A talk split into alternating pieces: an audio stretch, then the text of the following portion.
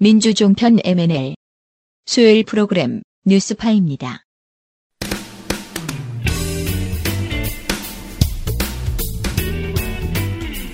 네, 시청자 여러분 안녕하십니까? 민주종편의 수요일 밤을 책임지고 있는 뉴스파의 진성준입니다. 지난주 뉴스파가 방송되지 못했습니다.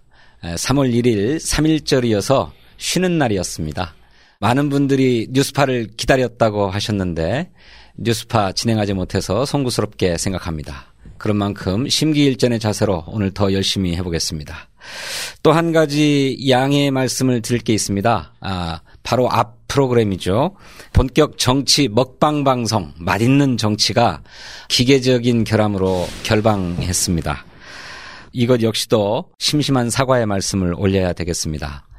정식으로 개국하고 방송을 시작해서 이런 뜻하지 않은 사고를 내게 돼서 정말로 송구스럽게 생각합니다. 다음부터는 이런 실수가 없도록 더 철저하게 준비하고 진행하도록 하겠습니다. 오늘 우리 모두가 애타게 기다렸던 빅뉴스가 있었습니다.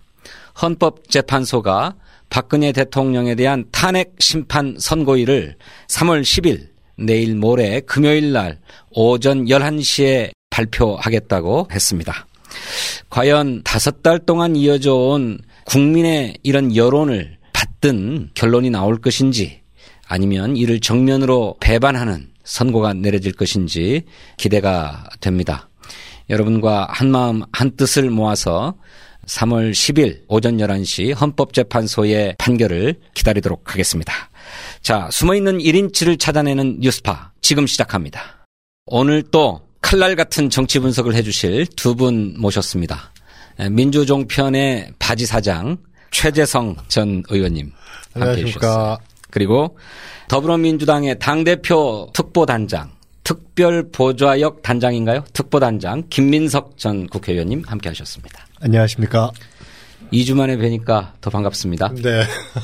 2주 동안 바쁘셨어요? 좀 피곤해 보이시는 얼굴인데. 예, 좀 피곤합니다. 네, 이제 백수 생활이 깊어지는 거죠. 네. 피곤기가 올라온다는 거. 더문캠에서 인재영입위원장을 맡고 계시지 않습니까? 예, 위원장은 아니고요. 인재영입위원회가 공식적으로 설치된 건 아니고요. 네. 사설 주문 형태로. 아, 그렇죠. 오늘 그래도 아주 귀한 분을. 누구 주문이에요? 네, 귀한 분을 캠프에 모셨더라고요. 네. 세계 여성의 날을 맞아서 네. 권인숙 교수. 네. 모셨는데 뒷얘기 꺼내주실 게 있습니까?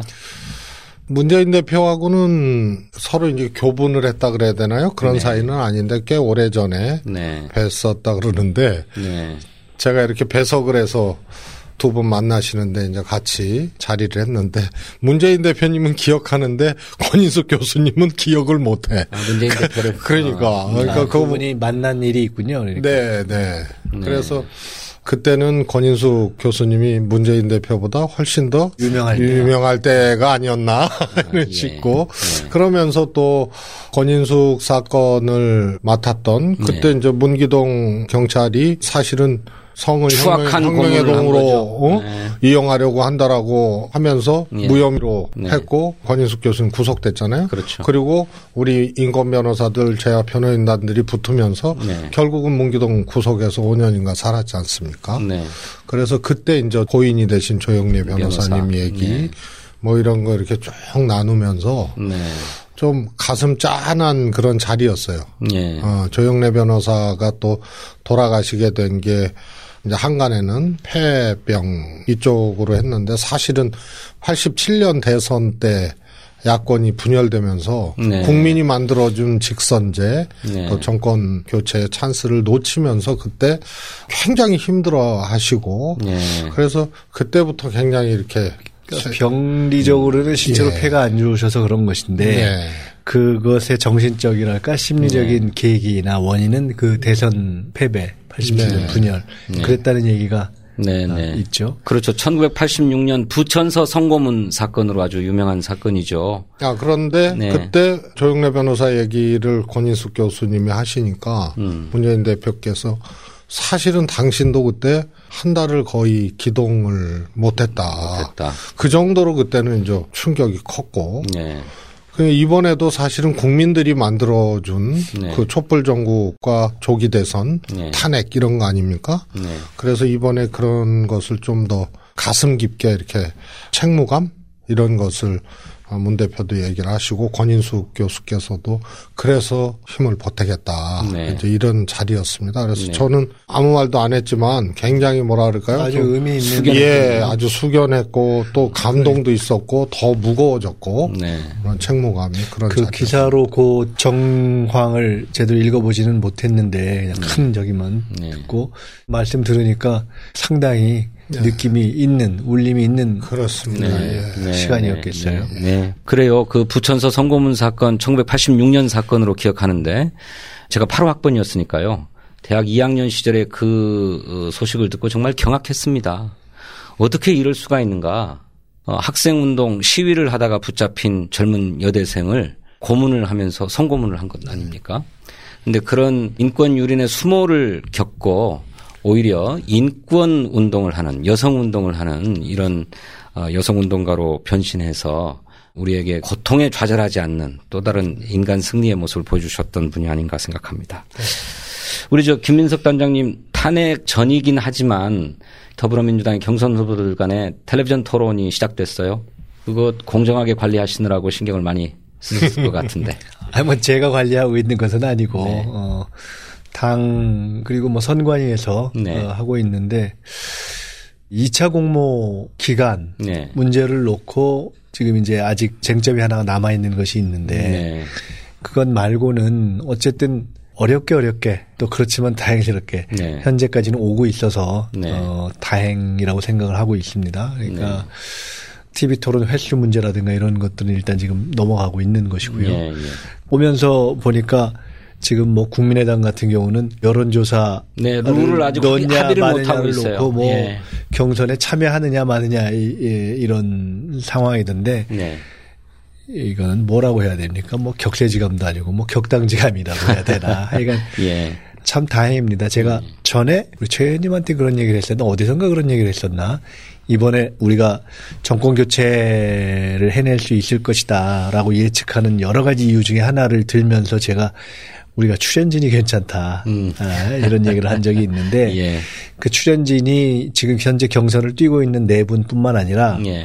제가 자주 요새 그 얘기를 하는데 실은 지금 중간에 접으신 예. 박원순 김부겸 두 분까지를 포함해서 예. 아마 지금 다른 당의 경우 우리 당의 과거의 경우 예. 하고 비교해 보면은 경선을 둘러싼 룰을 둘러싼 갈등 또 그 양상 그걸 처리하는 과정 예. 또는 이렇게 마음을 갖고 있다 그걸 접는 과정 그런 분들의 모습 전체가 사실은 경선을 구성하고 있는 것이고 예. 현재 50%에 육박하게 가고 있는 지지율을 다 그 하나하나가 예. 만들어내고 있는 거라고 봐야죠. 네, 네, 그러니까 네. 이것은 뭐 당의 지도부나 선관위에서 관리한다는 측면도 있지만은 네. 기본적으로 후보들이 네. 굉장히 좋은 자세. 훌륭한 당성과 자질을 갖고 있다. 그것이 크고요. 네. 또 당원들의 전체로 하나가 돼서 가야 된다는 네. 압박감. 이런 네. 것이 과거와는 다른 경선의 어떤 분위기, 토대 자체를 만들고 있는 것이 아니냐. 네네. 네. 저도 동감합니다. 텔레비전 토론 문제는 나중에 또 따로 한번 잠깐 다뤄보는 시간을 갖도록 하고요. 우선 오늘 헌재 결정과 관련해서 말씀 좀 나눠보겠습니다. 3월 10일 이제 내일 모레인데요. 이정미 헌법재판소장 권한대행의 퇴임일인 3월 13일 이전에 선고가 내려질 거다라고 하는 것은 일반적인 예측이었습니다마는 최 의원님 3월 10날 선고가 될 것으로 예견하고 계셨습니까? 어저께 헌재가 평의 후에 네. 사실은 기일 발표를 할 줄 아는데 안 했지 않습니까? 그랬죠. 예. 그런데 이미 어제 그 백브리핑 이렇게 쭉 자료 나온 거 보니까 네. 아 이거 10일이구나 이런 것을 짐작할 수 있었죠. 아 감을 잡으셨어요? 그렇습니다. 그 백브리핑에 그런 얘기가 있어서 그랬나요? 헌재가 과거에도 이틀 전에 예고하고 선고한 예가 있다. 뭐 그것도 있고요. 예. 또 뉘앙스 자체가 말할 수 없다고 하는 게 이미 네. 내용이 좀 나온 게 아니었나 그런 네. 거고 심지어는 뭐 오전 아니라 오후에도 뭐 할 수 있는 거 아니냐 이런 네. 뉘앙스로 얘기한 거는 이미 이제 가닥을 잡았다 이렇게. 네, 굉장히 촉이 좋은 경우네요. 아니, 그럼 많은 분들이 그렇게 했고요. 그러셨어요? 이미 이제 네. 법조계에서는 아 이건 10일이다 이러고 또 의원들이나 뭐 주변 카톡방 뭐 이런 데도 네. 아 저거는 오늘 발표 안 한 거는 백플 내용을 보니까 10일이구나 이런 네. 게 다수 의견이었습니다. 근데 어제 헌재평의가 1시간 만에 종결하고서도 아무런 발표를 할 게 없다고 했단 말이죠. 그냥 추리를 위한 추리 네. 또는 약간의 흥미, 네. 재미 이런 식으로 네. 생각을 해본다면 왜 어제는 1시간을 하고 네, 오늘은 길게 했죠. 시간을 했을까. 네. 그리고 오늘 날짜를 얘기했을까. 네. 그거는 참 여러 가지 해석이 가능할 수도 있고 저도 네. 이렇게도 생각을 해보고 저렇게도 생각을 해봤는데 네. 어제 1시간을 한 것을 놓고 보면 사실상 내용 정리를 어느 정도는 끝냈거나 아, 이 정도면 끝나겠구나라고 서로 감을 잡고 시기 선택의 문제는 그야말로 기술적인 문제로 남겨두는 거 아니었을까 저도 그렇게 생각을 했어요. 네. 근데 그러고 났을 때 오늘 3시간은 뭐지? 그건 사실은 저도 네. 어떻게 보세요? 오늘 3시간에 대해서는 저도 그래서 굉장히 비관적인 관측들이 막 그래서 그게 어제 오늘 사이에 시작했어요. 굉장히 여러 가지 첩보다 정보다 해가지고 카톡방에 네, 돌았죠. 네. 이게 뭐 3월 13일을 넘어갈 것이다. 네. 뭐 심지어 이게 기각적으로 가는 것이 아니냐. 그렇죠. 그래서 제가 모 캠프에 속해 있는 모 의원님으로부터 야 이게 기각으로 간다는 정보가 도는데 네. 당에서 확인 좀 해보라고 네. 뭐 이런 것도 새벽에 급하게 받기도 하고 했는데 네. 일단 오늘 3시간을 보기 전에 저도 어제 1시간을 네. 보면서는 가닥은 잡고 발표를 늦추는 거 아니냐라고 네. 저도 사실은 봤었습니다. 있었던 것이다. 네. 저는 어제 1시간 오늘 3시간은 이렇게 잘 이해가 안 가잖아요. 네. 그렇죠. 그리고 이미 어제 10일 날 오전에 하겠다는 얘기다 이렇게 이제 해석을 했는데 그럼 오늘 왜 3시간이냐. 네. 근데 저는 뭐 일이라는 게 해보면 특히 이제 중요한 일 아니에요. 그래서 다 정리해 놓고 또 하다 보면 한 번 더 들여다보게 되고 네. 또 이런 과정들 있잖아요. 또 꼭 주문 내용이라든가 네. 또 판결의 내용 이런 것만 점검하지는 않았을 거다. 네.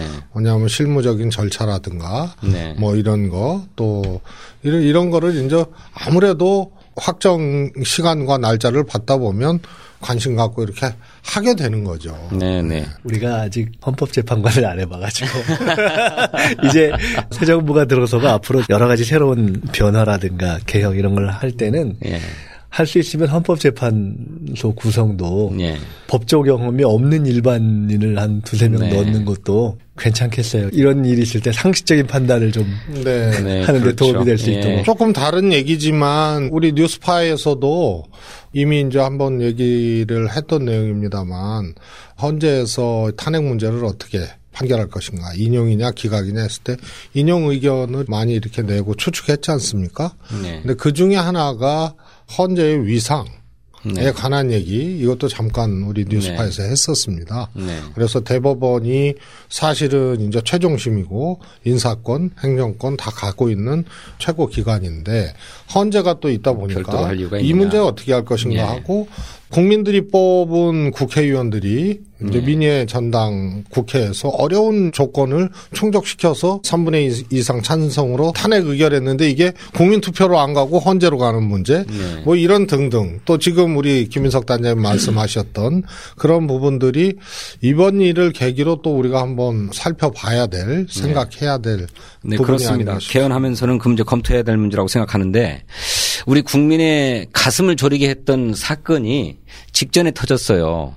국가정보원이 헌법재판관을 사찰했다라고 하는 의혹이 제기됐단 말이죠. 그것 때문에 국회에서 정보위원회가 소집되어 가지고 이병호 국정원장입니까? 정보위원회에 나와서 답변하면서 사찰했음을 시인했습니다.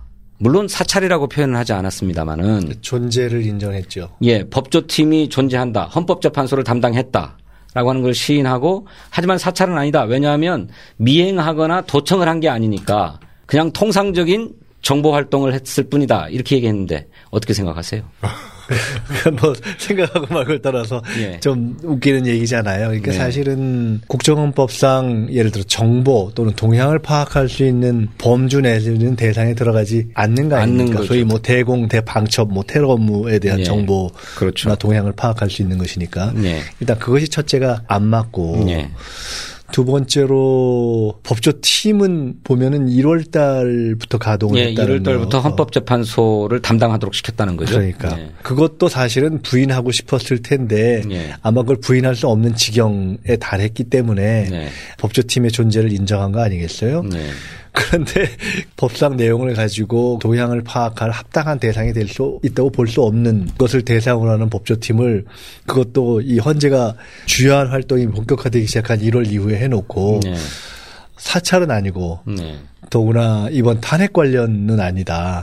그러면 헌재의 동향을 파악할 게 뭐가 있었겠어요. 그렇죠. 그 사이에 헌재에서 다른 사건을 다룬 것도 없고 그 양반들이 보니까 뭐 다 휴일 반납해가면서 등산도 별로 안 가고 그런 것 같은데 일단 뭐 사실상 그것이 적극적인 의미에서의 국정원장이 이야기하는 바대로 도청이라든가 뭐 미행이라든가 이런 장치를 동원한 방식의 본인들이 주장하는 바에 어떤 사찰이라든가 또는 실제로 헌재의 결과에 영향을 미치기 위한 일종의 공작성인 행위는 아니라 할지라도 최소한 어떻게 돌아가는가 하는 것을 긴밀하게 파악하고 싶은 욕구가 작동한 거라고 봐야 되겠죠. 그런데 그렇죠. 그것이 이제 어떻게 왜 작동한 것인가.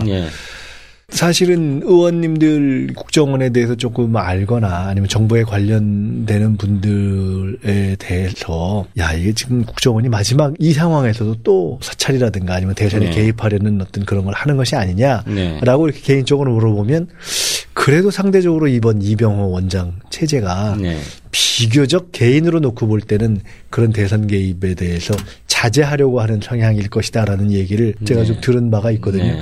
그럼에도 불구하고 저렇게 당하는 걸 보면서 야, 저 최종 작동 메커니즘이 뭘까? 그리고 정말 구제하기 어려운 그런 근본적인 개혁을 하지 않으면 안 되는 그런 DNA가 작동을 하는구나 하는 것이 그냥 드러난 거죠. 그러니까 정보위원회에서 이병호 원장이 얘기를 이렇게 합니다. 국정원법 제3조에 대공, 대테러, 국제범죄 등의 혐의가 있는 것에 한해서 그 직무 범위에 한해서 스크린하기 위해서 활동했다. 근데 그렇다면 헌법재판관들이 무슨 대공, 대테러, 국제범죄에 혐의가 있었다는 얘기인가요? 이건 말이 안 되는 얘기잖아요. 굉장히 궁한 거죠. 그렇죠. 네? 다 답이 안 되는 거죠. 예. 그리고 더 중요한 것은 지금 탄핵정국, 박근혜 정권이 사실상 붕괴된 상태에서 국정원 내에서도 사실은 이게 엇박자가 나고 있다는 얘기거든요. 그래서 법조팀의 실체를 인정을 했고 그러다 보니 국정원장은 그 활동에 대해서 변명을 해야 되겠고 그러다 보니까 헌재 재판관들이 대테러, 대공, 국제 업무에 연관이 돼 있느냐 문제를 스크린하기 위해서 결국은 그 말이거든요. 그래서 굉장히 궁하게 된 거죠. 네, 그렇죠. 그리고 또 이제 이병호 원장이 한간에는 과거에 이제 권위주의 정권 때도 그랬다는 거예요. 국정원의 국내 정치 개입에 대해서는 옳지 않다고 강한 소신을 갖고 있는 분이라는 평가입니다. 그래서 만약에 그것이 사실이라면 이미 원장과는 다르게 이게 또 작동했을 수도 있는 거거든요. 그렇죠. 그리고 권력 투쟁을 하게 되면 그런 경우들이 왕왕 있고 지금은 사실 붕괴된 박근혜 정권 내에서의 통일되고 일관된 어떤 조직 운영이 불가능한 특히 가장 예민하고 고도화된 조직인 국정원에서의 다른 양상이 전개된 것이 아니냐 이런 게 있고요. 가령 이제 MB 정부 시절에 이런 것도 있었죠. 인도네시아 특사단이 롯데호텔에 묵었습니다. 그런데 그때 국정원이 그 숙소를 어설프게 갔다가 걸린 사건이 있거든요. 그래서 이름하여 국제적인 왕망신 사건이었는데 그때도 이명박 대통령의 친형 이상득 의원과 원세훈 라인이 충돌하면서 그게 원장과는 조금 다르게 이루어졌다라는 그런 해석도 있었습니다. 그것은 정권이 살아있어도 국정원이 이제 그렇게 완전히 일사불란하게 되지 않는 그래서 특히 권력이 사유화되는 그런 정권에서 많이 이제 보여진 그런 건데 이번 경우에는 붕괴된 박근혜 정권의 엇박자일 수도 있다. 그래서 원장의 대답과 법무팀의 인정과 이런 것들이 아주 궁하게 나올 수밖에 없었을 수도 있다 이렇게 보면. 그래서 언론의 보도를 종합하면은 이게 이 법조팀이 결국 국내 파트에 소속돼 있는 건데 국내 파트를 담당하고 있는 국정원 2차장 최윤수 차장으로부터 지시를 받아서 한 게 아니냐는 의혹이 강력하게 제기되고 있어요. 그러니까 국내 파트가 여전히 나쁜 짓들을 이렇게 벌이고 있는 거죠. 이거를 국정원장이 궁금해서 또는 국정원 차장이 궁금해서 정보 수집하라고 했겠습니까? 그 정보를 수집해서 대통령에게 보고했을 것 아니겠습니까? 그러니 이거는 대통령의 최고 관심사에 대해서 정보를 수집해서 보고하려고 했던 것이고, 대통령이 그런 정보, 그러니까 헌재 내에 심리와 관련된 동향을 알게 되면 당연히 영향을 미치려고 하지 않았겠어요? 근데 진행자께서 좀 각별히 유의되셔야 될 게, 예, 지금 진행을 잘 못하고 계십니다. 못하고 있는 겁니까? 왜냐하면 지금 채팅창하고 우리 토론 내용하고 완전히 따로 놀고 있습니다. 그래요? 저기는 당내 상황으로 가고, 네, 우리는 국정원 사찰로 가고. 여러분, 이거 중요한 문제이니까 조금만 더 지켜봐 주십시오. 그래서 저는 대통령 선거 후에 민주당이 집권을 하게 되면 국가정보원을 반드시 개혁해야 된다고 생각하는데, 우리 김민석 단장님 어떻게 생각하십니까? 뭐 당연한 얘기고요. 그 말씀으로 넘어가기 전에 딱 한마디만, 네, 더 하면, 네, 그래서 저도 우리 최 의원님하고 단정할 수는 없으나 진단을 비슷하게 하는데, 네, 적어도 현재까지 알려진 수준에서의 이병호 원장의 개인적인 풍모나, 네, 현재 탄핵 정국의 사실상 임기만 레임덕 상황에서의 현재의 국정원이 움직일 수 있는 방식을 놓고 볼 때 저게 위에서 쫙 오다가 내려와서 일사불란한 방식으로 갔다기보다는, 네, 그 내부에서의 다른 비선 내에서 움직였을 가능성이 많고, 네, 네, 더 적극적으로 해석하자면 실제로 결과에 영향을 미치기 위한 것일 수도 있지만, 어떻게 보면 그것보다는, 네, 그 정보를 그런 방식으로 해서라도 흐름을 알고 싶어하는, 네, 세력이 존재한다면, 네, 그것은 대응 전략을 짜는데 굉장히 이걸 절실하게 필요로 했을 가능성이 높다. 네. 뭐, 네, 그것이 법적인 대응 전략뿐만 아니라 정치적인 대응 전략에, 네, 이르기까지, 네, 일단 그렇게 좀 생각이, 네, 들고요. 네. 그래서 아주 저렇게 절박하게 아주 낮은 수준의, 지금 이게 만약 실제로 원장부터 쭉 이루어지는 그런 것이 아니라면, 네, 어떻게 보면 정보 파악의 수준이라든가, 네, 그 정보를 가지고 이후에 움직일 수 있는 수준은 통상 국정원이 움직여서 작동하는 것에 비해서는 수준이 좀 떨어질 수도 있는 거, 네, 아닙니까? 네. 그럼에도 불구하고 그럴 때는 그런 최소한의 흐름을 조금이라도 빨리 간취하는 것조차 굉장히 필요했기, 네, 때문이겠다라는, 네, 생각이 들고요. 네. 그 국정원 개혁이 필요하다라는 것에 대해서 굳이 다른 말씀을 드리는 것보다 저는 저 얘기를 하나 드리고 싶어요. 지금, 네, 국정원 개혁 문제에 대해서는 우리 후보들이 다, 네, 당도 그렇고 여러 가지, 네, 공약도 있고 정책도 있고 한데, 오히려 저 얘기를 하고 싶습니다. 자백이라는 영화, 예, 그 다큐멘터리죠. 그걸, 예, 제가 오늘 이 얘기를 하다 보니까 전주 영화제 할 때 그, 네, 개막작이었어요. 아, 예. 그거를 가서 본 기억이 납니다. 예. 봤는데 그 주인공이 되었던 서울시 공무원이었다가 그 유우성. 국정원 유우성 씨, 일종의 관제 자유를 찾아 여기 왔다가 거의 또 관제 간첩이, 그렇죠, 된 거예요. 정말 피가 거꾸로 솟을 일이죠.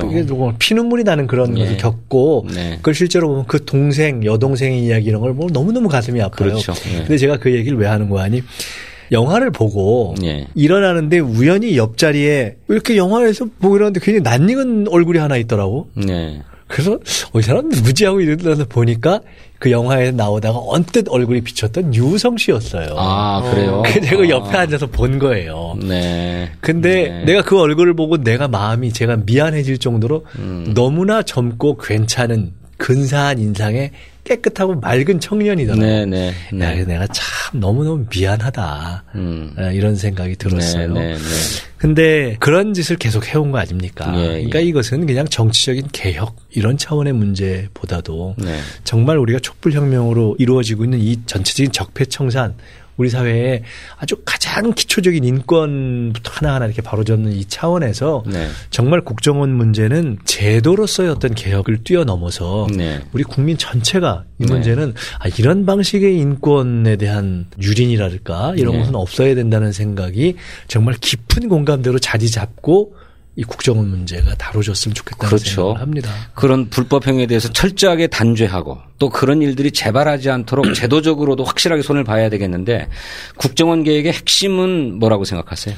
우리가 이제 분단 상황 아닙니까 지금? 예. 그러다 보니까 국정원이라든가 안보 분야, 예, 이쪽에 대한 국민들의 불안, 또 이제 역사적 경험 뭐 이런 것이 굉장히 그쪽을 비대화시켰고 네. 또 여러 가지 이제 국내 정치에 이용한다든가 활용한다든가 이런 것이 사실상 용인돼 왔던 그런 우리 그렇죠. 궤적들이 있습니다. 예.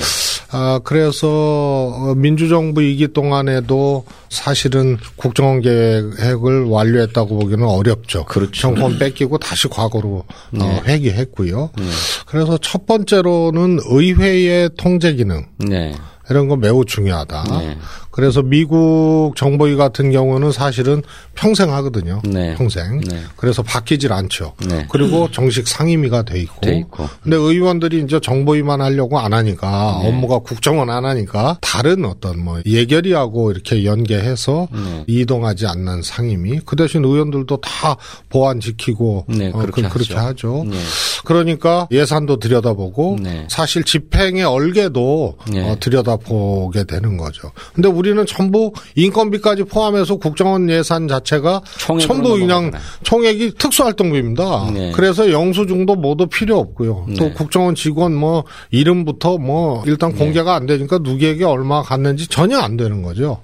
그래서 이거는 좀 의회 감시와 통제를 기준으로 예산 네. 이런 것을 조금 이렇게 변화시켜야 된다. 그리고 김민석 단장님 말씀하셨던 네. 조금 더 뿌리 깊은 국정원도 국정원의 문화가 있습니다. 네. 이 문화를 바꾸기 위해서 네. 역시 민주정부에서 네. 이런 문화를 바꿔나가는 일을 해야겠다. 그런데 네. 네. 우리 저 바지 사장님 아까 그 네. 뭐 날카로운 지적을 듣고 제가 좀 봤더니 네. 역시 저희가 네. 얘기하고 있는 중에도 역시 오늘의 주제는 김종인 전 대표 탈당. 네. 네. 그 얘기 해보겠습니다. 네. 여러분 조금만 기다려 주십시오. 자, 그래서 이제 곧 탄핵 결정이 내려지게 되는데 뭐 이미 다 예상하고 있습니다만 탄핵은 인용될 것이다. 다 그렇게 봅니다. 그런데 탄핵 인용의 표결 결과가 어떻게 될 것이냐라고 하는 것이 국민들이 좀 관심이 있어요. 우리 김민석 단장님은 몇 대 몇으로? 8대 0? 우리 저 최재성. 저는 이미 팟캐스트 지난주에 네. 나가서 8대 0이라고 했습니다. 아, 그러셔요? 예. 저도 8대 0인데. 그 내기가 성립을 안 하는가? 여러분들은 어떻게 생각하십니까? 그러게요. 저희들은 8대 0으로 8대 빵으로 탄핵 인용이 결정될 것이다. 이렇게 생각합니다. 예, 심기준 국회의원 축하함이 올라와요. 예, 8대 0, 8대 0 뭐. 네. 이미 관심사가 아니에요, 네. 여러분들의.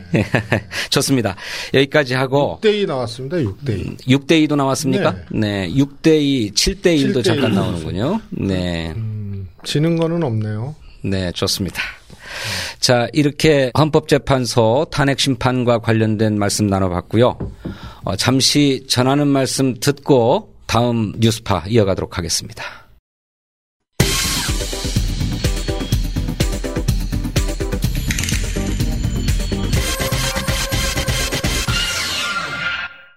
잠시 안내 말씀드리겠습니다. 그동안에 제가 잘 진행을 못해가지고 물어봐 붙어봐 코너를 제대로 진행을 못했는데 여러분 댓글 질문 올려주십시오. 오늘부터는 확실하게 물어봐 붙어봐 코너 진행하도록 그렇게 하겠습니다. 어떤 질문이든 좋습니다. 의견도 좋습니다. 말씀 주시면 두 분과 함께 진솔한 답변 해드리도록 그렇게 하겠습니다. 지금 막 화살촉을 마구 쏘아주고 계시네요. 감사합니다. 네, 고맙습니다. 황금화살 나왔습니다. MPM님. 아, 그래요? 황금화살은 뭔데요? 100개 쏘면 빨간색이 아니고 황금색. 아, 그렇습니까? 네. 예. 황금화살 고맙습니다. 큐피티의 화살도 쏴주십시오. 자, 이번 시간에는 더불어민주당의 대통령 후보 텔레비전 토론. 텔레비전 토론이라고 하기 어렵습니다만은 네, 토론에 대해서 잠깐 짚어보고 가겠습니다. 탄핵이 결정되면 본격적인 경선 국면에 들어가게 되는데 그 본격적인 경선 국면에서는 당연히 텔레비전 토론이 진행될 것입니다. 전국 방송사에 물리는 것도 하고 또 지역에 순회하면서도 토론을 벌일 것인데 조금 더 검증 절차를 많이 갖겠다는 차원에서 탄핵이 결정되기 이전에도 이미 두 차례의 토론회를 진행했습니다. 그 토론회 두 번 토론회를 지켜보신 관전평 그리고 앞으로 텔레비전 토론에 어떤 점들을 주목해서 봐야 될 것인지 관전 포인트 잠깐 짚어보고 넘어가도록 하겠습니다. 두 분도 토론회 다 보셨습니까? 저는 다 못 봤습니다. 다 못 보셨어요? 예. 그럼 냉철한 분석과 평가가 불가능하십니까? 불가능합니다. 그렇습니까? 요즘에 인재영입 때문에 바쁘셔서 우리 저 김 단장님은 다 보셨어요? 저는 첫 번 거는 제 시간에는 못 보고 예. 그 다음 날 아침에. 그 다음 날 아침에. 예. 두 번째 것은. 오마이뉴스 토론회. 예. 앞에 일부 보고. 일부 보시고. 저도 하루 종일 회의가 있어요. 사후에 나온 언론들의 평가나 이런 거 다 보셨죠? 두 번째 토론은 네. 더구나 오전 시작이었죠? 네네, 네, 오전 10시였습니다. 그때 저희가 또 회의를 하나 하고 있었어요. 그러니까 저는 그 텔레비전 토론 시간은 좀 적절하지 않았다고 생각합니다. 오마이뉴스. 적절하지 않았죠. 특히 예, 인터넷 토론이었는데. 두 번째는. 예. 아니, 민주종편 방송 중에 토론해가지고 말이에요. 그랬군요. 세 분마다 각각 특색이 보였던 것 같습니다. 전략적 측면에서 보면 텔레비전 토론에도 뭔가 목적의식 적으로 임했던 것 같은데 문재인 후보의 경우에는 맏형 기조, 큰형님 기조를 유지하려고 했던 것 같아요. 최 의원님도 그렇게 느끼셨습니까? 네. 그리고 사실 제가 알기론 문답, 질문, 답변. 주도권 토론 시간. 그것을 그냥 평소에 스스로 많이 하시는 걸로 알고 있어요. 아, 스스로? 네, 어느 이제 경선 토론 말고 네. 행사나 뭐 정책 토론회나 가면 네. 이런 문답 좀 만들어 보라고. 네. 그래서 참모진들이 좀 만들어서 올리고 이게 어느 순간인가부터 쭉 쌓여가지고 네. 조금 이렇게 스무스해졌다 그래야 되나요? 네. 그런 것 같습니다. 아, 네. 예. 네. 그런 얘기가 막 나오고 그랬잖아요. 문재인 후보가 토론에 자신이 없으니까 토론을 회피한다, 기피한다 그랬어요. 그리고 실제로 문재인 대표는 탄핵이 우선인데 무슨 당내에서의 경선 토론을 먼저 진행하는가라는 입장을 가졌단 말이죠. 그런데 막상 뚜껑을 열어보니까 토론 실력이 없어서 토론을 기피한 건 아닌 것 같다 하는 얘기가 중론이었던 것 같은데요. 어떻게? 그렇죠. 단장님께서. 제가 얼마 전에 경기도 당원 연수를 하는데 그날 제가 교육을 맡아가지고 간 일이 있었어요. 네. 뭐 이건 토론 얘기는 아닌데 그날 어떻게 하다 보니 제가 하기 직전에 문 대표께서 잠깐 오셔가지고 한 20분 정도 그때는 주로 외교안보 이슈를 놓고서 네. 쭉 말씀을 하시더라고요. 네. 저는 이제 그런 방식으로 말씀하시는 건 좀 오랜만에 봤는데 네. 네. 뭐 저도 느낌이 그랬고 제가 끝난 뒤에 당원들하고서 이렇게 얘기하면서도 제가 물어보기도 하고 그랬는데 굉장히 잘하시더라고요. 네. 그래서 네. 야, 이 진짜 훈련이 엄청나게 많이 되셨구나 하는 네. 생각을 했어요. 근데 네. 토론은 네. 저는 이 토론회를 하기 전에도 그런 생각을 가지고 있었는데 네. 한 두세 번 정도만 거치고 나면 네. 아마 큰 기복이 별로 없을 것이다라고 저는 예상을 했었습니다. 그러니까 네. 현재 주요 후보 네 분, 최성 시장님까지 포함해서 네. 말을 못해서 네. 기본 토론이 안 돼서 뭐 그것 때문에 점수가 막 확 빠지고 저는 그런 경우는 일단 없다고 네. 생각합니다. 네. 오히려 네. 아마 판단을 주로 이런 걸로 할 겁니다. 전문가들의 얘기를 들어보면 옛날에 뭐 이게 고전적으로 얘기되는 게 닉슨과 케네디의 첫 TV 토론 뭐 예. 얘기부터 시작해서 도대체 과연 TV 토론에서 유권자들 또는 시청자들이 점수를 주는 게 뭐냐 뭐부터 시작해서 논의가 많지 않습니까? 네. 근데 의외로 토론을 할 때 사람들이 비중이 많이 가는 점수가 네. 많이 가는 게 목소리라는 거거든요. 목소리. 음성. 네. 내지는 뭐 태도 뭐 가령 이런 거거든요. 네. 네. 그리고 또 하나는 토론을 할 때 누가 더 논리적으로 얘기를 잘 하는가 네. 또 공격적으로 하는가 꼭 그걸로 점수가 나오지도 않습니다. 네. 저희도 제 자신의 경우를 포함해서 네, TV 네. 토론을 그렇죠. 하거나 이렇게 해보면 네. 스스로는 잘했다고 생각하는데 네. 그게 나중에 끝나고 나서 지켜본 사람이 점수를 줄 때 꼭 네. 잘했다고 보지 않는 경우가 있어요. 그러니까 아, 그렇죠. 실제로 정치권에서는 우리 김민석 의원님이 이명박 서울시장 후보하고 벌였던 토론을 가장 원사이드하고 가장 일방적으로 박살을 낸 토론으로 기억을 하죠. 그게 이제 제가 나중에는 네. 그것을 아, 이렇게 하는 게 아니었는데 네. 라고 생각을 했었어요. 그러니까 제가 지금도 네. 훨씬 젊을 때 얘기입니다. 그렇죠. 네. 지금도 젊으세요. 지금보다 훨씬 젊으세요. 그게 어릴 때 말씀드렸죠. 그러니까 그렇게 토론이 꼭 공격적이다 아니면 말이 기본적으로 말이 똑똑 떨어지고 논리적인 건 굉장히 중요하지만 네, 네. 제 말씀은 그것만으로 유권자가 보면서 평가가 되진 않는다. 보다 전체적인 인성이라고 할까 전체적인 네. 느낌을 네, 보기 때문에 네. 그런 점에 있어서는 정리한다면 기본 토론 실력은 저는 다 있다고 본다. 네, 네. 일단. 네.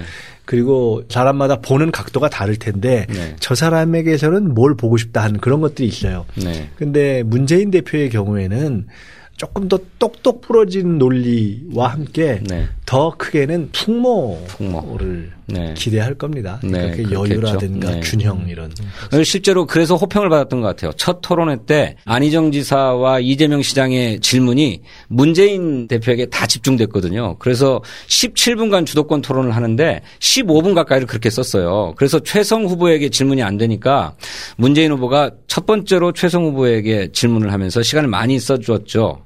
그래가지고 그게 아주 배려하는 모습이었다. 맏형다운 모습이었다. 그래서 호평을 받기도 했던 것 같습니다. 근데 물론 두 번째 토론에도 역시 문재인 후보의 주도권 토론 때 제일 첫 질문을 최성 후보에게 했거든요. 굉장히 우호적인 질문으로. 그래서 저거는 토론을 기피하려고 하는 거 아니냐. 심했다. 저는 일종의 문재인 대표의 습관일 수도 있습니다. 네, 그런가요? 제가 뭐 자주 뵙지는 않지만. 네. 이렇게 질문을 많이 하시거든요. 네. 그래서 최재성한테 질문하듯이 최성한테 했다. 네. 안 웃깁니까? 안 웃기는데 이번 거. 여러분 웃깁니까? 아니, 저는 문재인 대표 얘기만 하시는데요. 네. 사실 이 토론이 시작되기 전에 좀 공방이 있었지 않습니까? 네. 이재명 시장 측에서 또 이재명 시장이 직접 네. 아, 왜 토론을 안 하냐? 네. 근데 문재인 대표 쪽에서는 아, 이거는 탄핵에 집중하기 위해서고 토론 횟수는 충분히 보장돼 있다. 네. 그래서 2012년 기준으로 8번 했는데 네. 지금 10번이 보장돼 있기 때문에 네. 이건 탄핵 집중 시기이기 때문에 그런 거지 횟수는 충분히 보장돼 있다. 네. 그런데도 이제 계속 공방이 됐어요. 네. 그래서 이재명 시장은 사전에 토론을 둘러싸고 소위 말해서 사전 분위기 잡기 네. 주도권 잡기 네. 뭐 여기에는 상당 정도 이렇게 파이팅을 했어요. 네. 그런데 토론이 막상 시작돼 보니 네. 토론 못하는 후보가 감히 민주당 후보 될 수가 없죠. 네. 그러니까 그 내용 자체로는 어떻게 누가 우월하다 누가 무너졌다 이렇게 하기가 어렵죠. 네. 그런 점에서는 이재명 시장이 사전에 예열을 한 거 네. 이것만큼 우월적이지는 않았다.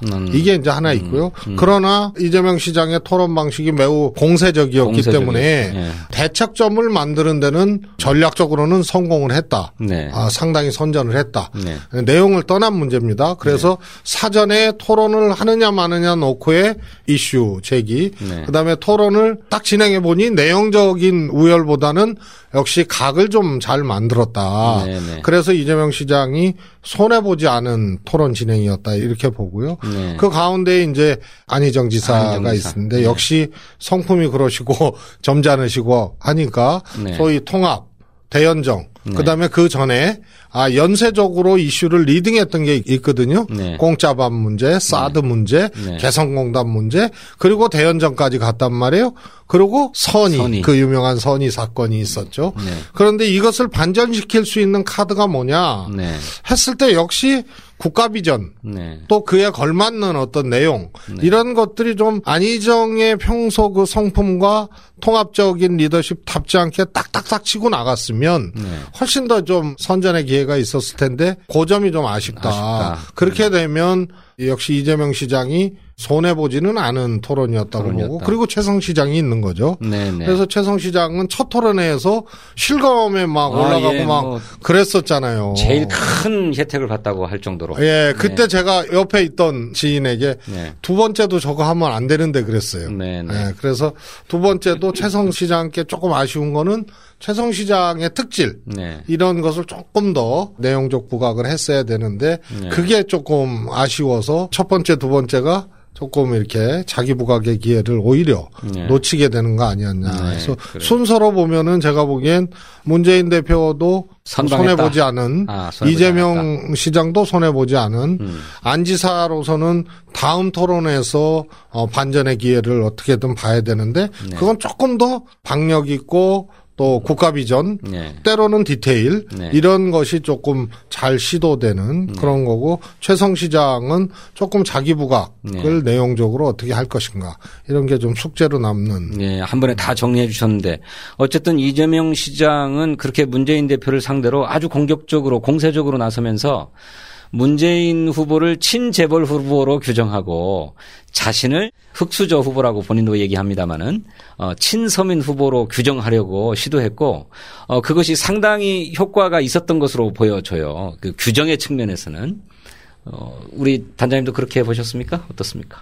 조금 다른 얘기인데요. 네. 일반적으로 보면 TV 토론으로 네. 지지율이 많이 바뀌지 않습니다. 제가 조금 긴 빼는 말씀이어서 죄송합니다만은. 예, 예. 그러니까 어떤 후보들 간에 네. 실력 차이가 어마어마하게 나거나 네. 아니면은 어떤 후보가 도덕적인 하자가 있거나 네. 스캔들이 터지거나 네. 하는 경우, 그리고 아니면 말꼬리가 딱 잡힐 만한 것을 해서 완전히 버벅대는 경우가 아니면 네. 그걸로 지지율이 확 바뀌지는 잘 않습니다. 네. 첫째. 두 번째로, 그래서 어떤 것이 궁극적으로 도움이 되냐면 네.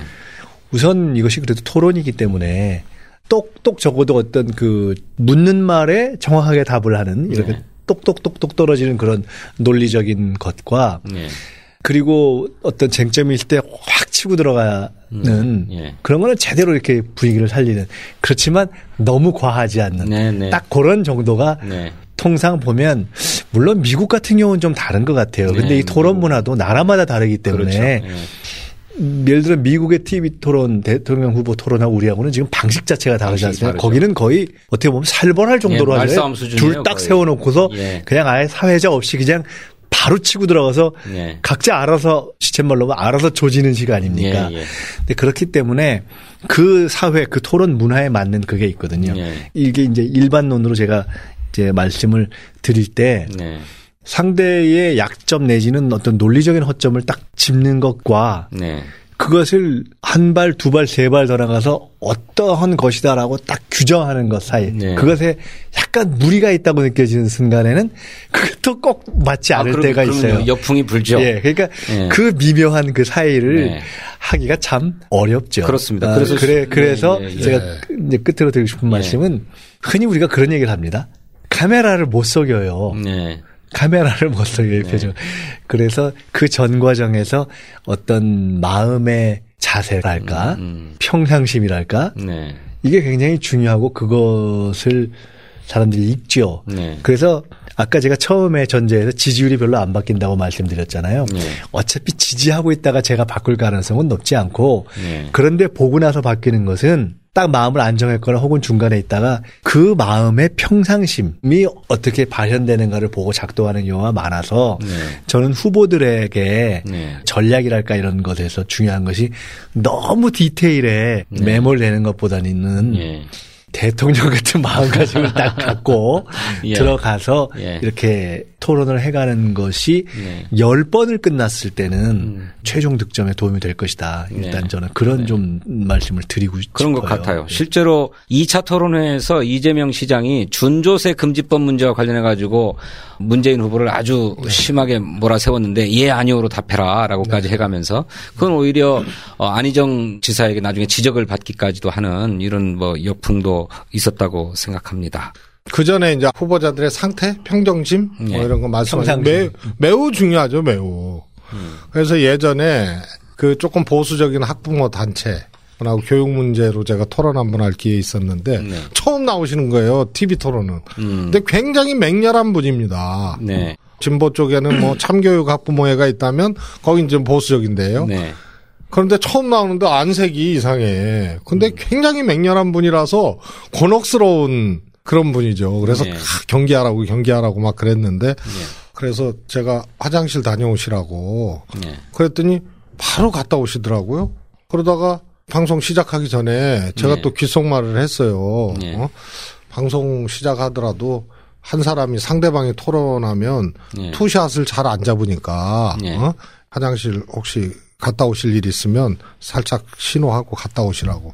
근데 정말로 갔다 오신 거예요. 네. 그러니까 긴장을 엄청 하신 거지. 네. 그리고 제가 얘기하면 다 동의했어. 그 맹렬한 반대쪽의 학부모 단체인데. 그래요. 네. 그런 거. 그다음에 유시민 전 장관님이 있죠. 네. 그야말로 토론에 아주 내용도 좋고 잘하는 분인데 토론이 끝나고 나면 그 당시에 네. 정치인 유시민 시절에 네. 끝나고 나면 왠지 내용에서는 압도하고 네. 잔상, 느낌, 선호 이런 데서는 오히려 그때 네. 당시에 뭐 지금하고는 다르죠. 지금 뭐 훨씬 그리고 이제 지난번에 탈당 사건 때 제가 네. 이제 사무총장, 총무부장 네. 시절에 JTBC 토론이 있었습니다. 네. 아무도 안 나가려고 그런 거. 우리는 거의 분당 사태, 탈당 사태 이러니까 그걸 막 탈당이 진행되고 있는데 맹공을 해버리면 그러면 니네 아직도 패권적이다 혹은 네. 정신 못 차렸다 뭐 이런 이제 역풍이 불까봐 저는 말을 못 하겠고. 네. 근데 유시민 장관은 완전히 내용은 오히려 별로 얘기 안 하고 그때 새누리당 당시 국민의당 이제 준비하는 그다음에 네. 저 유시민 장관은 그냥 정의당인데 그냥 작가 유시민. 근데 그거를 스무스하게 이렇게 조율하면서 하니까 예. 내용적으로는 본인은 주장도 별로 없고 충돌도 없는데 예. 야 이게 과거에 내용 좋고 점수 잃었던 유시민과 예. 내용은 그렇지. 별로 얘기 안 하고 그야말로 형 예. 같은 네네. 그걸 느꼈습니다. 맞습니다. 그저 안희정 지사가 2차 토론 때 사드 문제로 주도권 토론을 하는데 바로 그런 모습을 보여줬어요. 자기 견해도 있으면서도 문재인 대표와 이재명 시장의 각각의 차이점들을 드러내고 뭐 이러면서 토론을 주도한다는 느낌을 줬습니다. 네. 네. 자, 그렇게 봤는데 앞으로도 텔레비전 토론은 많이 남아 있습니다. 이제 두 번 토론을 진행했고 앞으로 탄핵 이후에 3월 14일 오후 2시에 진행이 됩니다. 지상파 방송사 4개, KBS, MBC, SBS, 또 OBS에 YTN까지 합동으로 토론을 진행하게 돼 있고요. 3월 17일에는 종합편성 채널, 종편 5개사가 합동으로 진행을 하는 종합 토론도 예정되어 있다. 그 뒤에 3월 19일에는 KBS, 3월 21일에는 MBC, 토론이 예정되어 있고요. 3월 24일부터 전국 순회 경선에 들어가는데 순회 경선에 맞춰서 지역별 TV 토론도 진행된다. 모두 8번이나 남아있고 텔레비전 토론을 통해서 지지율이 바뀌지는 않을 거다 이런 말씀 주셨는데 이 상황을 어떻게 극복하기 위해서 지금 2위 싸움을 치열하게 벌이고 있는 이재명 또 안희정 후보가 어떤 전략으로 나올지 또 아직 후발주자인 최성 후보가 어떤 전략으로 나올지 관심을 갖고 지켜봐 주시기를 부탁드리겠습니다. 이렇게 TV토론 두 번째 이슈까지 끝내고요. 아까 말씀드린 대로 물어봐 붙어봐에 올라온 질문들 소개하고 솔직한 답변 들어보는 시간 갖도록 하겠습니다. 키키카카아님께서 문캠에 여성 청년층을 더 많이 투입해 주세요. 지금 남성, 올드, 호남 위주인 것 같아요. 이런 지적 주셨는데 인재영입 담당하고 계시는 우리 최재성 의원님께서 답해 주셔야 될 것 같습니다. 예, 올드했습니다. 그리고 여성이 턱없이 안 보입니다. 네. 그리고 당연히 올드했으니까 젊은 사람도 안 보이죠. 그래서 이게 굉장히 큰 몸집의 선대위에서 나타날 수 있는 현상인데요. 저는 조금 뭐 우려까지는 뭐 모르겠습니다만 좋은 것은 아니다. 그건 네. 분명하다. 그러면 네. 그거 몰라서 저렇게 했을까 네. 그런 생각이 듭니다. 네. 알고도 저렇게 했다면 그건 캠프 자체가 좀 네. 이 교정해야 될 점들이 근본적으로 있는 것 아니냐 네. 그런 생각이 들고요. 네. 그래서 인재영입의 주요한 방향 네. 중에 하나도 그렇고요. 네. 오늘 이제 권인숙 교수님 영입으로 아마 여성 영입은 상당히 보강될 네. 그런 것이고요. 그래요. 네. 그다음에 이제 청년도 마찬가지입니다. 그런데 이 대선 인재 영입이 매우 어렵습니다. 네. 총선 땐 출마할 분들을 모시고 오면 되지만 지금은 출마할 분이 한 명이잖아요. 네. 그러니까 후보를 넘어서는 인재들은 없거든요. 네. 그러다 보니까 첫 번째로 후보하고 정책이나 비전에 접합점이 있어야 됩니다.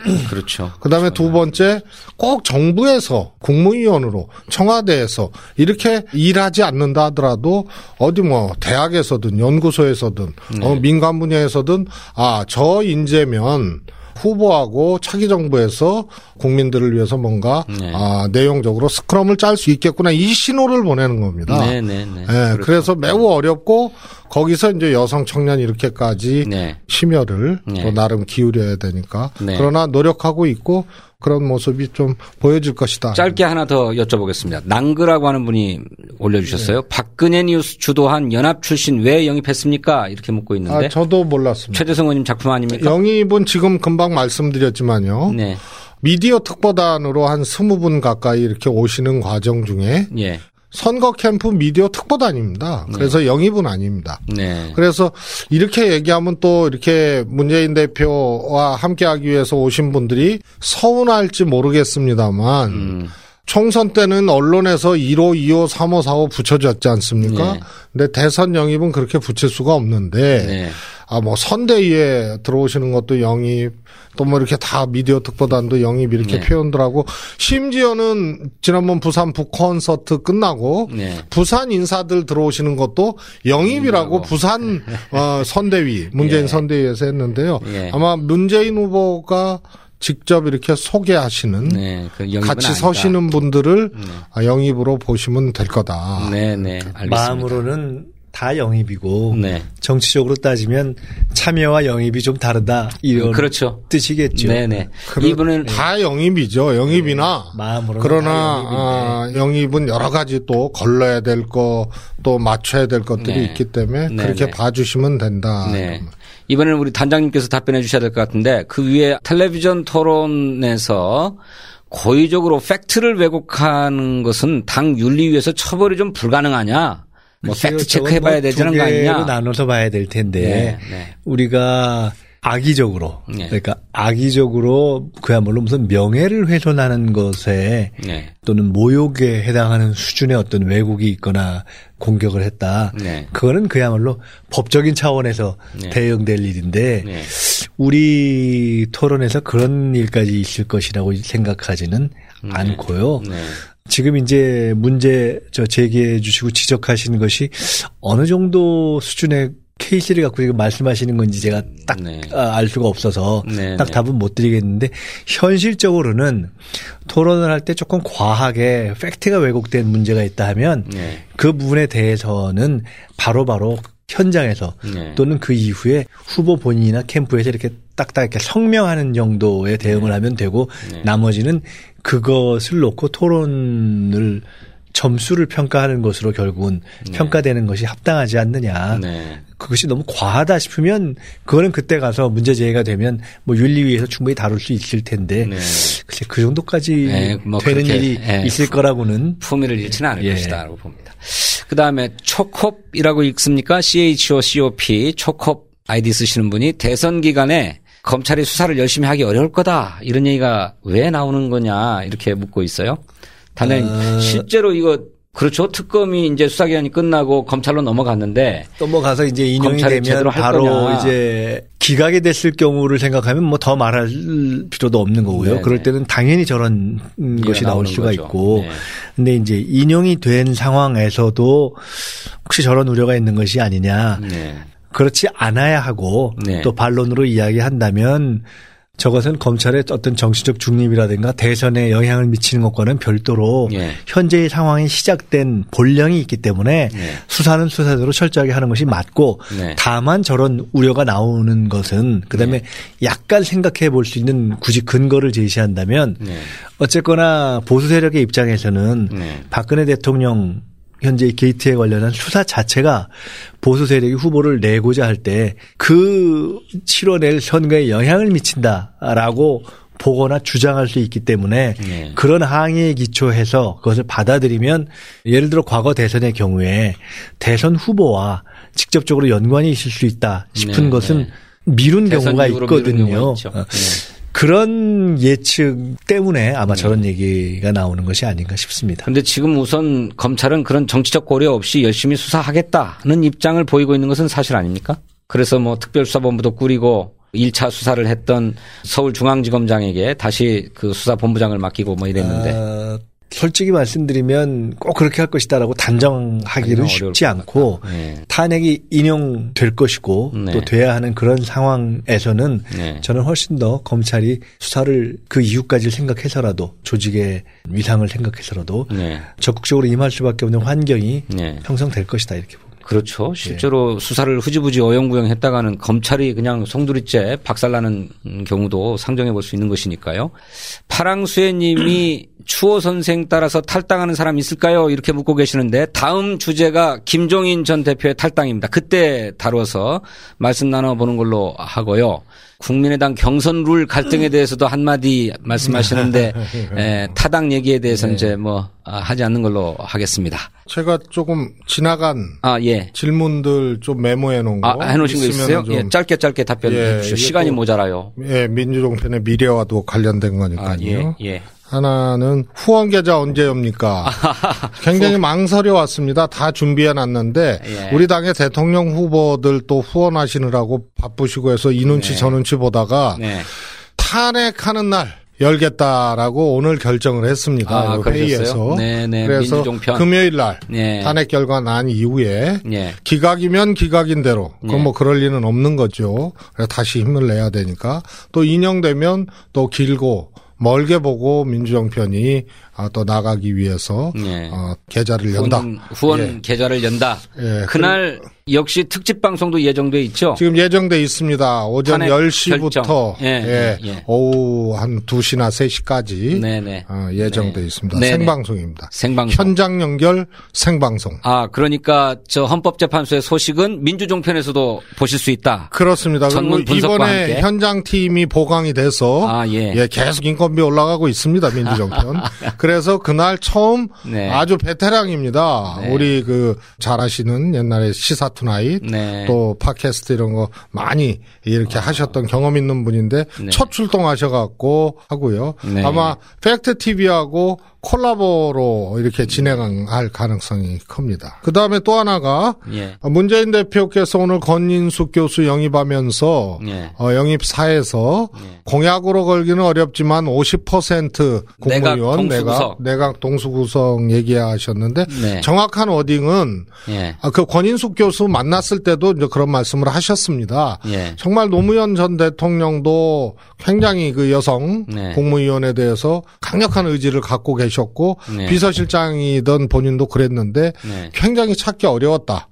그래서 이것은 책임질 수 있는 자세도 중요하지만 책임질 수 있는 말을 해야 되기 때문에 네. 오늘 공약으로 하기에는 굉장히 어려운 구석이 있으나 동수 구성하기 위해서 최선을 다하겠다라는 의미 있는 말씀을 하셨다. 아, 이렇게 예. 좀.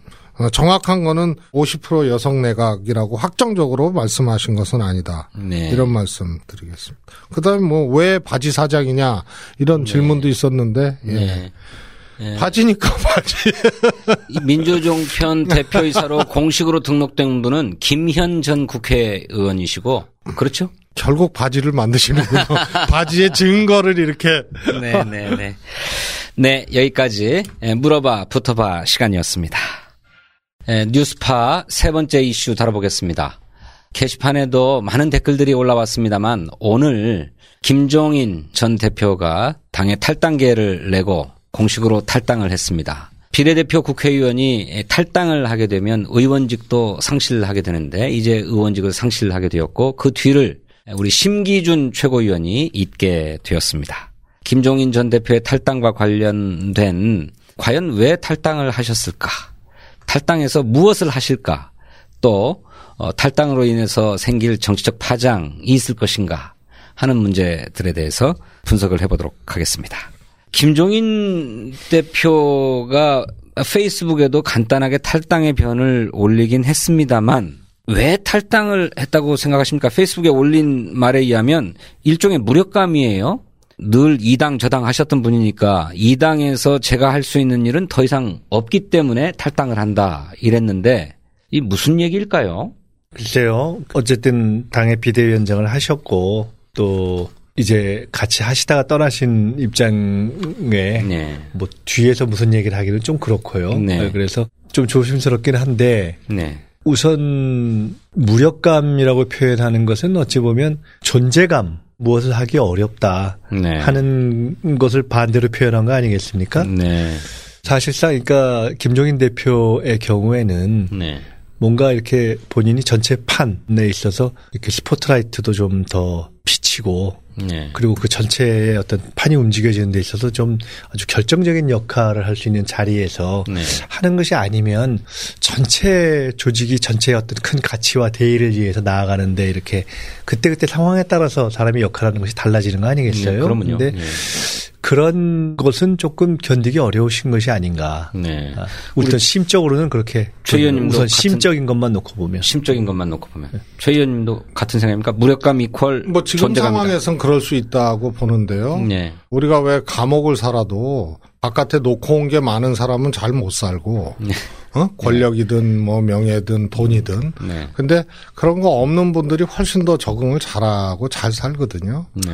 그래서 지금의 심리 상태나 이 처지만 볼 것이 아니고 적어도 우리 당에 오신 이후부터 지금까지 과정을 보면 저는 김민석 단장님의 말이 정확하다고 봅니다. 네. 그래서 그냥 공허하거나 무력감 이런 것이 아니고 그래도 화려하게 비대위원장으로 그것도 총선 때 그리고 정상적인 당대표도 행사할 수 없었던 절대적인 총선 공천권을 가지고 총선을 치렀던 유일한 분입니다. 그전에 우리가 뽑은 대표도 그렇게 못했습니다. 김대중 총재의 버금가는. 김대중 총재도 못했습니다. 그렇게 못했어요. 예. 김대중 총재가 그런 권한을 행사한 적은 없죠. 그렇습니까? 네. 그렇습니다. 네. 다만 이제 김종인 대표가 지역구나 이런데 인물들이 준비되지 않은 탓에 지역구 같은 데는 뭐 전혀 이렇게 할 수는 없었죠. 그러나 있는 자원 가지고 공천권 행사한 거는 정말 제가 보기에는 좀 무소불이었습니다. 그러고 총선이 예상을 뒤엎고 80석 왔다 갔다 예상 뒤엎고 아무튼 새누리당이 패배한 총선.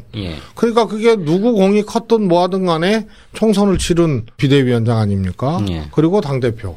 절대적이었죠. 그러다가 이제 당대표 그만두시고 추미애 새 대표 뽑혀지면서 그 절대 권력, 절대 당권들이 자고 일어나니 완전히 좀 이렇게 공허해지고 문전성시에서 집 대문이 팔이 날리게 생긴. 팔이 날리거나 하여튼 뭐. 그러다가 제가 그때 우리 뉴스파에서 그런 얘기 했습니다. 아마 총선 후에 큰 쇼핑백을 가지고 여러 구상을 하시면서 큰 그림 그리면서 큰 쇼핑, 다양한 쇼핑을 준비할 것이다. 그러나 그 쇼핑백은 크기는 했지만 담기는 게 별로 없을 것이다. 담을 물건은 결국은 없을 것이다. 근데 그 상황이 지금 온 겁니다. 제3지대 개헌 굉장히 많은 수를 던지셨지 않습니까? 그러고 지금 이 무력감, 공허함 이런 것을 느끼는 시기. 심리적 이유에 더해서 잠깐 정치적 이유도 얘기를 하셨는데 이를테면 이건 향후에 김종인 대표의 정치적 행보를 예상해 볼 수도 있는 것이라고 생각하는데요. 그런 심리적 이유 외에 정치적인 이유는 뭐가 있다고 생각하세요? 이 또한 사실은 참 어쨌든 정치권에서는 대선배시고 오늘 제가 탈당의 변을 보면 탈당의 변 자체는 비교적 절제된 톤으로 지금 쓰신 거거든요. 그래서 사실은 저는 이제 그간의 경륜이라든가 또는 어쨌든 당에서 하신 역할에 맞게 이후의 행보가 그 품격에 걸맞는 정도에서 이렇게 진행되는 것이 좋겠다. 그런 모습을 이제는 그런 어떤 좀 정치 원로들의 그런 모습을 보고 싶어요. 이제 그랬으면 좋겠는데 어떤 정치적인 의도는 어떨까. 정치 후배를 떠나서 그냥 인간적으로 더 젊은 사람이 얘기하기 참 조심스럽습니다. 많은 김종인 대표는 정치적 가치로서는 뭐 개헌을 그리고 현실적으로는 개헌이라는 것이 열려졌을 때에 그것을 만들어가는 과정 또는 그 이후의 과정에서 가장 중심적인 역할이라는 것은 뭐가 있겠어요. 가령 뭐 총리라든가 그의 정도에 준하는 그런 어떤 정치적인 중심에서의 역할을 기대하시지 않겠어요. 그런데 현재의 상황에서는 사실은 그러한 룸이 있지 않지 않습니까? 그렇죠. 그렇다면 차라리 아까 심적으로는 보다 존재감 있게 뭘 하기도 어렵고 그래서 당장 무엇이 아니더라도 그 이후에 펼쳐질 새로운 공간에서 그 기회와 가능성을 기대하고 보고 계시지 않을까 싶습니다. 네. 그러면 결국 그렇게 하려면 본인도 그런 말씀 잠깐 했습니다만 빅 텐트를 만들어서 일종의 대연정을 성사시켜야만 그 가능성도 열리는 것 아니겠습니까? 그런데 이제 문제는 과연 그러한 뜻을 실현할 수 있는 수단과 힘이 있느냐 하는 것은 별개 아니겠습니까? 그렇죠. 그러니까 어떤 큰 흐름이 지나갈 때 그 큰 흐름을 좌지우지하는 것은 막 탁월한 개인이 막 어마어마하게 뇌를 써서 되는 것은 아니잖아요. 지금 이렇게 뭐 적폐청산, 뭐 박근혜 탄핵에 이르는 이 큰 흐름을 누가 어떻게 하겠습니까? 가령 그 큰 흐름이 흘러가고 있는 것 아니겠습니까? 그런 선상에서 뭐 제3지대 얘기도 있었고 빅텐트 얘기도 있었고 근데 아까 우리 최 의원님 말씀처럼 아무리 쇼핑백이 커봤자 그 쇼핑백이 팔리는 국면이 아니면 흐름은 따로 가고 있는 것이잖아요. 그런 점에서 놓고 볼 때는 저는 김종인 대표님께서 이제 이 탈당의 변을 보면 뒤로 물러나는 것은 아니고 그렇다고 분열의 씨앗이 되는 것도 아니고 아니다. 깊은 고민의 시간을 갖겠다고 하셔서 저는 하여간 그 품격이 유지됐으면 좋겠다고 생각하는 건데 네. 뭔가 어떤 정치적인 중심으로서 역할을 하고 싶은 생각이 있으시다면 네. 실제로 그렇게 할 수 있는 수와 방법은 별로 저는 없어 보인다. 그렇잖아요. 그래서 만약에 이런 뜻을 가지고서 움직이는 거라고 한다면 또 그 전전날 올린 저 페이스북에 글에 보면은요. 정쟁과 분열이 나라를 망치도록 둬서는 안 될 것이다. 또 대의명분을 따져가지고 국민을 분열시켜서는 안 된다. 안팎의 위기가 눈앞에 닥쳤을 때 뭐 이런 얘기를 해요. 그리고 그 대가는 국민의 피눈물로 치르게 된다. 그래서 뭔가 이 탄핵이 결정된 이후에 사회적인 갈등이나 혼란 또 정치적인 갈등 이런 것들을 염두에 두고 탈당을 결행한 게 아닌가 싶은데 빅텐트나 개헌연대 이런 가능성이 별로 없는 거라면 당신이 독자 출마, 대통령 선거에 출마할 가능성도 있다고 보십니까? 아, 저는 애초에 예. 아마 여기 뉴스파에서도 얘기를 한 번 했던 것 같은데. 네. 그게 이제 객관적인 인정을 받든 못 받든 간에. 예. 아, 김종인 대표는 저는 총선, 적어도 우리 당의 비대위원장으로 오면서 킹을 예. 생각해 볼 수 있었다고 봐요, 스스로가. 네. 특히 총선에 승리한 후에, 그 후에는 아, 조금 더 그 생각이 강해졌을 수도 있다. 네. 그것을 만들어가는 과정이 아, 문재인의 길이 있고, 네. 김종인의 길이 있거든요. 예. 대선 후보로서의 이제 탐구하는 방식이 예. 문재인의 길은 국민들과 함께 아무튼 대중적 지지가 없으면 다른 정치 기술이 있는 분이 아니잖아요. 네네. 근데 김종인 대표는 사실은 대중적인 인기보다는 본인이 갖고 있는 주의 주장, 메시지 네. 이런 걸로 다른 길을 가야 되는 그런 거죠. 그래서 네. 끊임없이 정치 역학관계의 변화를 이 짧은 시간에 김종인 대표만큼 모색한 분이 누가 있습니까? 네. 그래서 그런 과정에서 킹을 꿈꿔왔다. 네. 그러나 그것이 강렬했느냐의 문제는 잘 모르겠습니다. 네. 그래서 그 킹을 꿈꾸기 위한 것 중에 하나가 큰 쇼핑백이었는데 물건을 못 담았다. 네. 그러면 앞으로도 킹이냐? 저는 과거에는 그럴 생각을 갖고 왔다고 얘기도 했고 그래 왔다고 보는데 앞으로는 이 상황이 여의치 않다고 생각을 했기 때문에 무력감. 혹은 외로움 이런 네. 것을 느끼지 않았나 싶습니다. 네. 저도 네. 개인적으로 김종인 대표하고 말씀을 자주 나눴던 네. 본의 아니게 네. 그게 이제 우리 인재영입 또 총선 출마자들 문제 등등 또 장점이 꽤 있는 분입니다. 네. 그랬는데 단 하나 제가 작년 재작년 탈당 과정에서도 느꼈던 게 네. 2004년 이후에 당대표 하신 분들 중에 비대위원장 포함해서 네. 6번째로 지금 나가시는 겁니다. 네. 그렇지 않습니까? 네. 정동영 장관, 안철수 대표, 김한길 대표, 손학규 대표 그리고 박지원 비대위원장, 네. 김종인 대표까지. 네.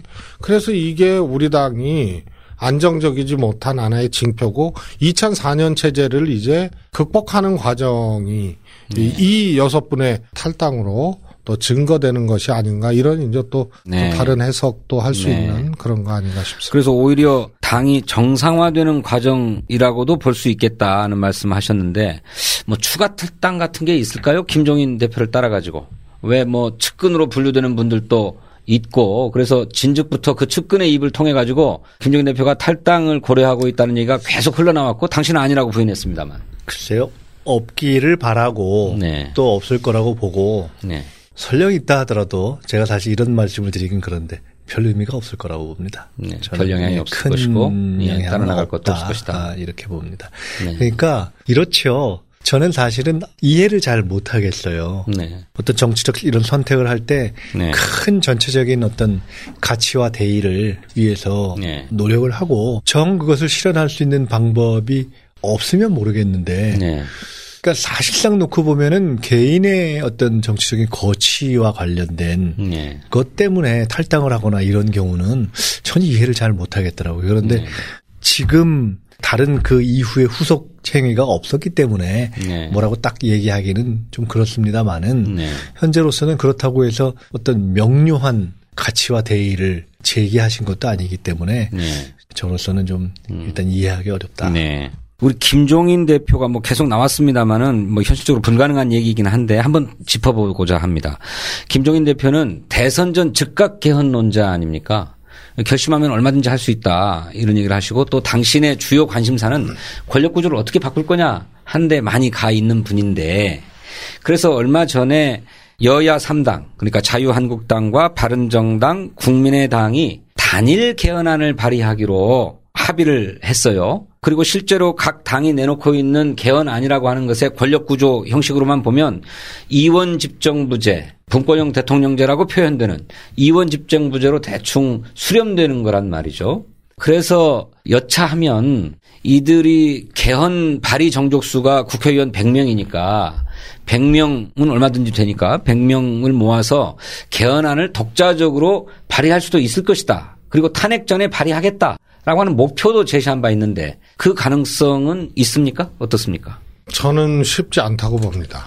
우선 그런 합의 이전에 예. 사실 개헌이 내용적으로 국민들과 함께 개헌을 숙고해서 예. 이 개헌을 추진하는 방법이 있고 권력구도 개편을 중심으로 네. 가는 게 있잖아요. 그럼 권력구도 개편은 왜 그거 중심으로 가느냐. 네. 정치적 이해관계, 생존, 유불리 이런 것 때문에 그렇게 간 거거든요. 네. 그래서 정치적 유불리 혹은 한번 판을 바꿔보려는 것 그 속에 개헌이 있었던 게 최근 진행됐던 상황입니다. 네. 따라서 100명의 숫자를 산술적으로 맞히는 거는 가능할지 모르겠으나 이것이 민주당을 제외한 다른 당들의 이해, 정치적 이해들이 맞아야 된다. 다시 말해서 대선 전에 후보 문제나 혹은 연대 문제나 뭐 이런 것들이 맞아야 되는데 제가 보기에는 과거의 정치 구조가 지지구도, 정치구도가 촛불로 완전히 무너진 상황에서 지금 정당의 관계들이 재구조화되는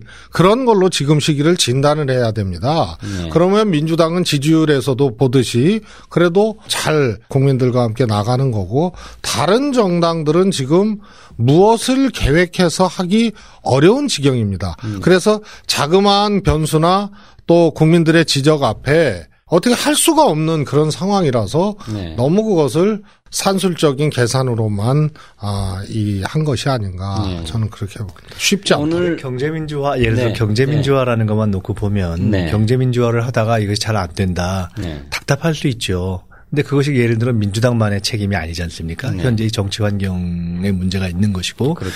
근데 가령 경제민주화라는 중요한 가치가 김종인 대표일 수도 있고 하여간 누구의 가치라고 해보자고요. 네. 그런데 그것이 안 돼서 다른 선택을 하는데 전혀 그 가치의 기준으로 놓고 볼 때 훨씬 그것을 실현하거나 동의할 가능성이 낮은 세력. 네. 그럼 지금 말씀하신 뭐 자유한국당이니 뭐 바른정당이 등등 다 그런 거 아닙니까? 네.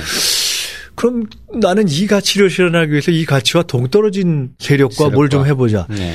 이게 다 설명이 잘 안 돼요. 네. 그래서 지금까지 사실은 보면은 이제 김종인 대표께서 당을 이렇게 좀 계속 왔다 갔다 하셨잖아요. 네. 근데 사실은 이것이 여러 가지를 놓고 볼 때 네. 그것의 어떤 마무리였으면 제일 좋았지 않았는가. 네.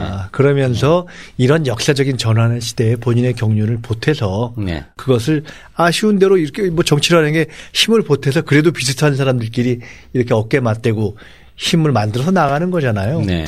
근데 그런 지금 노력을 더 하나라도 보태야 될 시점에 네. 별로 이렇게 설명 안 되는 걸 가지고 또 전혀 다른 세력과 어떤 다른 걸 도모하게 되는 것으로 만약 간다면 네. 이것은 거기서 얘기하는 가치가 도대체 뭔가 무슨 의미가 있는가 하는 것을 근본적으로 회의하게 만들죠. 네. 오늘 민주당에서 의원총회가 열렸는데 그 의원총회는 사실은 당내 개헌파 의원들의 요구로 소집된 것 아니었습니까? 있어서 예. 그 문제에 대한 논의를 뭐 정리도 일부 할 겸 한 네. 것인데 네. 우상호 대표가 그 여러 가지 상황을 판단하고 정리해서 제안한 발언의 기초에서 사실상 거의 정리가 됐고요. 결론이 어떻습니까? 핵심은 네. 개헌 문제에 대해서 소극적이지 않게 당이 적극적으로 간다. 네. 그런데 이것을 할 수 있는 시기에 대해서 네. 내년 지방선거에 맞춰서 개헌이 될 수 있도록 네. 당도 준비하고 네. 그리고 후보들이 그렇게 좀 다 입장들을 정리해달라고 네. 의견을 모으는 것으로 그걸 역으로 뒤집으면 대선 전 개헌은 현실적으로는 좀 쉽지 않으니 예. 하는 시기 문제를 정리하면서 내용은 더 정리해가자 하는 네. 것으로 이렇게 모아졌다고 보시면 되겠죠. 그러면 그건 당론이라고 봐도 과언이 아니겠네요. 그렇죠. 그러면 당내 일부 개헌파 의원들이 대선 전에 개헌해야 된다라고 얘기하는 것은 당론에 위배되는 것입니까? 그러니까 그것을 딱 당론이다 뭐 이렇게 얘기해야 될지는 그것을 뭐 의견했는가 그거는 좀 확인해 볼 필요가 있어요. 그러니까 네. 저도 좀 확인해 보겠습니다만은 그런데 네. 오늘 분위기만 놓고 보면 대선 전 개헌으로 가야지 무슨 소리냐 네. 하는 문제 제기는 거의 없었던 것 같고 그리고 그것이 큰 의미가 없는 것이 탄핵 결정하면 60일 만에 선거해야 되는데 예. 60일 이내에 대선 개헌은 불가능한 일이잖아요. 네, 좋습니다. 이렇게 정신없이 또 얘기를 나누다 보니까 그새 시간이 다 되었습니다. 오늘 뉴스파는 어떻게 보셨습니까? 오늘 뉴스파에서 헌법재판소의 탄핵심판 선고 기일 소식을 전해드린 것을 정말로 기쁘게 생각하고요. 다음 주에는 우리 정치권이 안고 있는 숙제 한 가지가 있습니다. 이 사드 배치 문제를 어떻게 할 것인가. 여러분들 잘 아시는 것처럼 사드 배치 문제가 현실화되기 시작했습니다. 대선 전에 아예 대못을 박아놓겠다라고 하는 것인데요. 이것이 갖고 있는 정치적 함의가 무엇인지를 두 분과 함께 필요하다면 군사 전문가도 초청해서 깊이 분석해보는 시간을 갖도록 그렇게 하겠습니다. 광고 말씀 할 게 있나요? 바지 사장님 광고 말씀 잠깐 하시겠습니다. 예, 내일 모레 탄핵 심판 당일. 네, 11월 10일. 생방송. 3월 10일. 예. 10시부터. 예, 스튜디오에서 현장을 연결해서. 2원 생방송입니까? 예, 그렇습니다. 그리고 박판 백검 진행하는 박범계 의원님이 소추위원이라서 네. 그 법정 안에 있습니다. 아, 그래서 그렇구나. 들락날락 하시면서 네. 인터뷰도 하시고 그래서 약 4시간에서 길게는 5시간 정도 생방송하니까 많이 네. 시청해 주시길 바라고요. 또 채팅창에서 특별히 쿠키님이 채팅창에 올라오는 질문이나 네. 이런 거 많이 응대를 해 주셔서 쿠키님께 고맙다. 이런 네. 의미에서 코키님 감사합니다 하고 하트뽕으로 한번 하트 우리가 네. 고맙습니다. 코키님 하트뿅. 코키님 감사합니다. 네, 최재성 의원님의 광고 말씀 들으니까 우리 민주종편이 맨 처음 방송을 시작할 때 국회에서 탄핵 소추를 의결하던 그 현장 에서 생중계를 하면서 시작했던 기억이 납니다. 이제 다시 국회 탄핵소추의 의결에 이어서 헌법재판소가 탄핵을 완결하는 현장도 생중계하게 된다는 말씀을 전해드리면서 오늘 뉴스파 마치겠습니다. 시청자 여러분 감사합니다.